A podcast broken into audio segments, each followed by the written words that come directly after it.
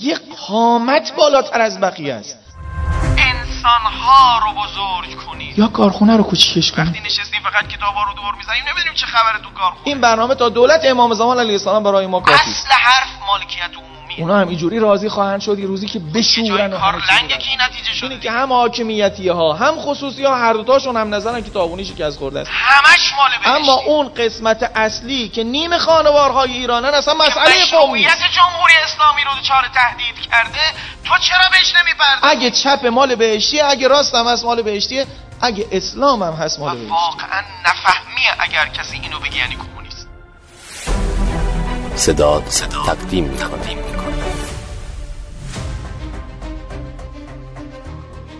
شهید بهشتی اینجا به کمک واقعیت بیرون میاد یه اصلی رو می‌سازه که اصل نظامه.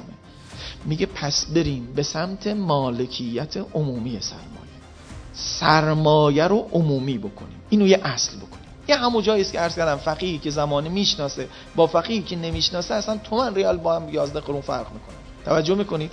اون میگه من در دوره ای زندگی می‌کنم که طبقه ای به نام کارگر پدید آمده و اینو نمیشه ندید و ابزار تولید محدودن و در دست دولتن توی نظام های کمونیستی یا در دست بخش خصوصی در نظام های سرمایه داری. من با این طبقه بزرگ چیکار کنم؟ آقا عقد اجاره است دیگه. عقد اجاره هم بذار من فاش بگم دیگه. من آخوندم. آقایون هم ان بهشون بر نمی‌خوره. الان چهار درس فقه معاصر درباره بورسه یک درس درباره نظام کارگری نیست. چرا؟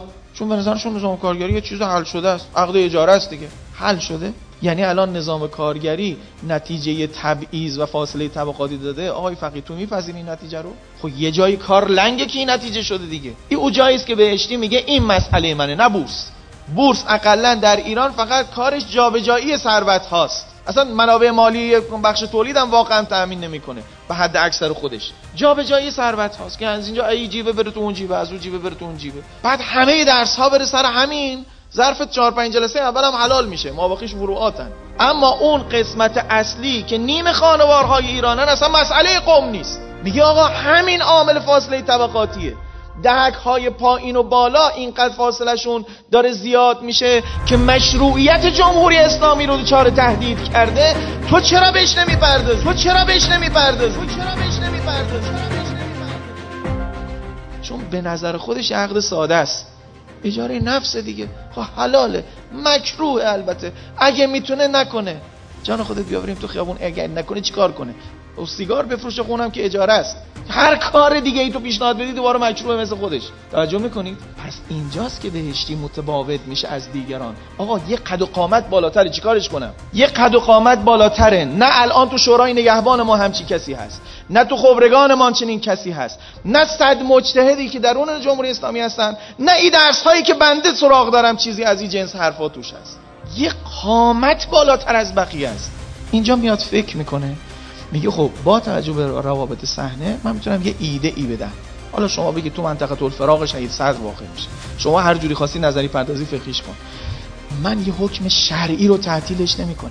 من از یک چیزی که مباح است و شرعا منعش نمی‌کنه با توجه به روابط عینی ای که علم داره به من میگه آموزهاش محاسباتش داره میگه یه اصل ارزشی تولید می‌کنه میگم ما در دوره ای که نظام طبقاتی داریم طبقه کارگر داریم هیچ راهی نداریم برای گذر از این برای عدالت الا اینکه همه رو مالک کنیم. این اصل. این میشه اصل 43 قانون اساسی بند دوش که همش مال بهشتیه. نه کسی بنی صدر رو جوفش کنه. این اصلا از بسم الله تا تای تمت رو بهشتی نوشته. خودش هم زحمت کشید تا این منعقد بشه. نه از چپی های مصدقی گرفته نه بنی صدر کمکش کرده. اگه چپ مال بهشتی اگه راست هم هست مال بهشتیه. اگه اسلام هم هست مال بهشتی. او اصلا قائل نبود به اصل 44 همین اصل 43 رو کافی می‌دونست.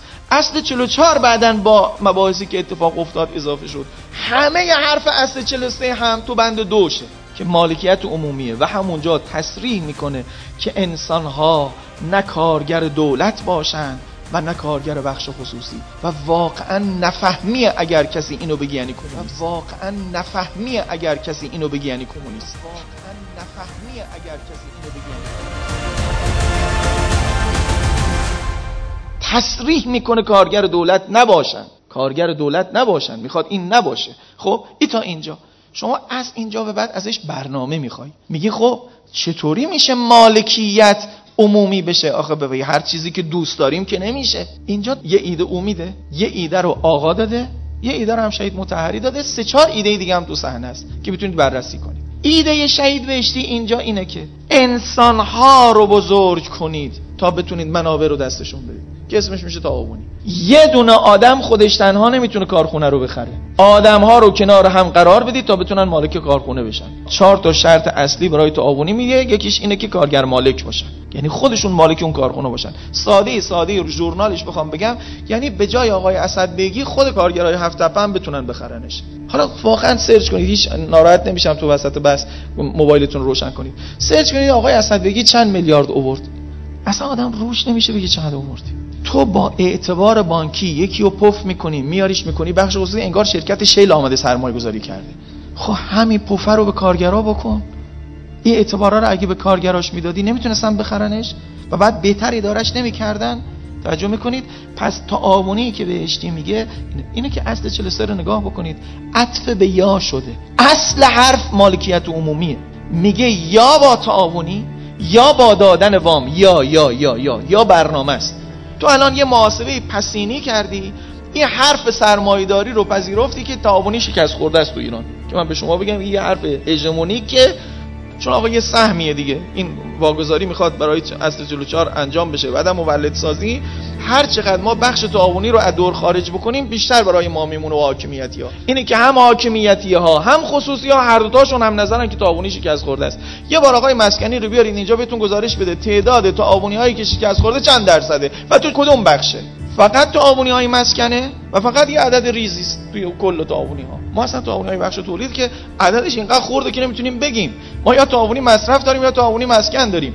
خیلی تعاونی تولید که بزرگ تشکیل نشده که متهمه به شکسته ما می‌خوام بگم آقا بررسی کردید شکست خورده. از اصل دست ندار برو برنامه دیگه براش بیار. ببینید من اینجور تعبیر می‌کنم. انسان رو بزرگش بکنی تا بتونه رقابت کنه با بخش خصوصی و دولت. حاکمیتی با آستان قدس و ستاد اجرایی و بنیاد مستضعفان و کجا و کجا اینا بتونن رقابت یا چیکارش کنیم؟ یا کارخونه رو کوچیکش کنیم؟ اینا دیگه برنامه است. اینا رو کارشناس اقتصادی هم توش نظر میده و مسیر دوم علم اقتصاد. نظریه شهید متحری تو جلد 20 اینه که اصلا کارخونه های بزرگ هیچ کسی مالکش نشه. که اونجا توضیح داده چرا؟ یه ادبیات کلامی داره.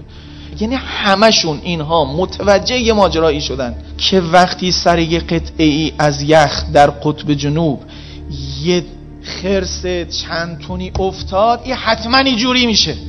تو روابط ایجوری نمی‌تونی بگی اجاره نتیجه عدالت میده.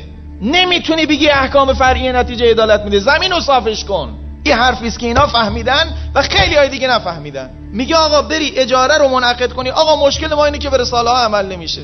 کجا مشکل ما اینه که رساله عمل نمیشه؟ اگه رساله اونیست که تو نوشتی عمل بشه هیچ وضعی رو بهتر نمی‌کنه. اگه رساله اون چیزی است که بهشتی نوشته اسمش شده قانون اساسی. و حضرت آقا میگه اگر کارگزاری اونو قبول نداشته باشه مشروعیت نداره شرعا حرام است. امام رحمت الله علیه خواهش می‌کنم اینا رجوع بکنید. سال 58 بعد این قانون اساسی گفته یه تعبیر مثل نقشه راه. این برنامه تا دولت امام زمان علیه السلام برای ما کافی است. یه همچی رساله اگه منظورت باشه که اینی میگه در اجتماعیات به مسابقه رساله فردیات وقتی مجتهدینی توش باشن.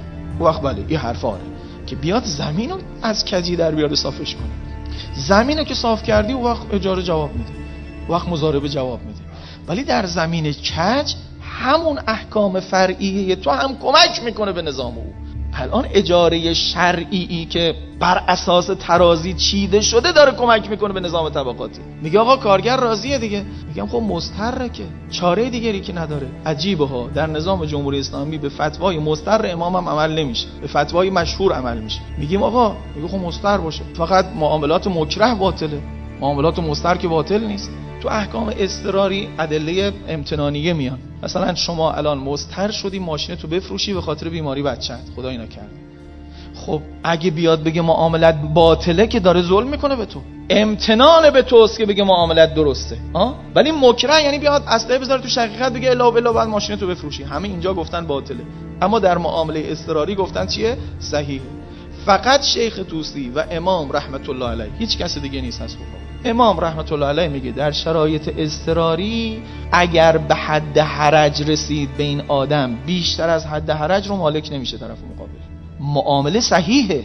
خیلی زیبا میاد. یعنی اون امتنانه رو لحاظ می‌کنه. اما بیشتر از اون حد حرج رو او طرف مالک نمیشه. این فتوای فردیه. خب همین اقلا بیارید تو نظام کارگری. بگید کارگری که الان عقد سفید امضا دادن دستش و امضا کرده و من نمونه هایی دیدم. تو کف خیابون بعد بیایم تو درس فقه برگردیم. وقتی نشستیم فقط کتابا رو دور می‌زنیم نمی‌دونیم چه خبره تو کارخونه. پنج ماه حقوقشو نداده. بعد که می‌خواد بده از همون حقوق سرشکن می‌کنه تا بتونه بده. یه میلیون دو میلیون ازش کم می‌کنه تا بتونه بده. میگه الا نمی‌تونم بدم. توجه می‌کنید؟ و او چون مستر میپذیره و اعتراض هم نمی‌تونه بکنه چون دوباره باش تمدید قرارداد نمی‌کنن. تو به این میگی ای اجاره است این عقد ترازیه.